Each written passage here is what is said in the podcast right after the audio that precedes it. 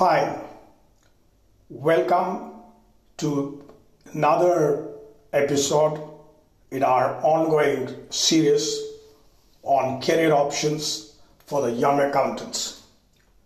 Today we'll take a look at brand management. Brand, which is widely recognized as the hero of an organization. As has been our practice, I'll first offer you an overview, an introduction as I choose to call it. We'll then get to understand what is the scope of work in the brand management department. We'll also see what kind of skills you need in order to be successful in this high profile area.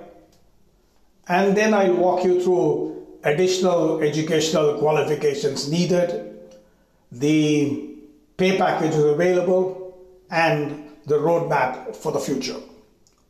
Let's then begin with an introduction to brand management.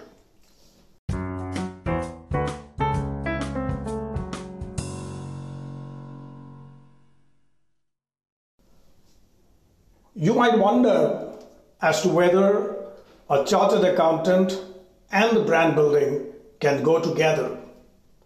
After all, CAs or accountants are oftentimes thought of as introverted backroom boys, while marketing or managing brands could obviously be an extroverted game.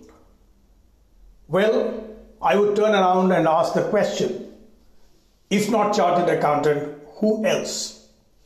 Let me try to explain why. Brand building is a hard ball game, but it is not rocket science. Yes, it's a marketing career of sorts, and accountants by nature are known to shy away from marketing.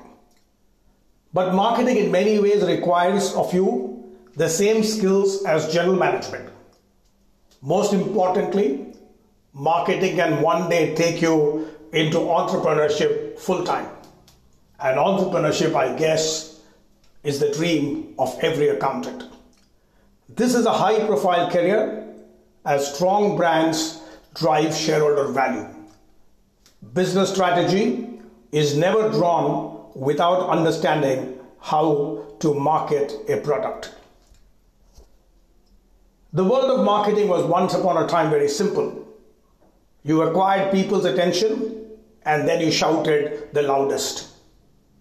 In today's world, when consumers are plagued with information and messages, marketing has become extremely hard to master. But then brand management is not just marketing. It's an adroit mix of general management and also marketing. The idea is to oversee the growth of a product through the various stages of its life cycle. Uh, you need to segment the market, position the product, and price it correctly. We're done with the introduction part. In the second part, I'll take you through what is the scope of work in brand management.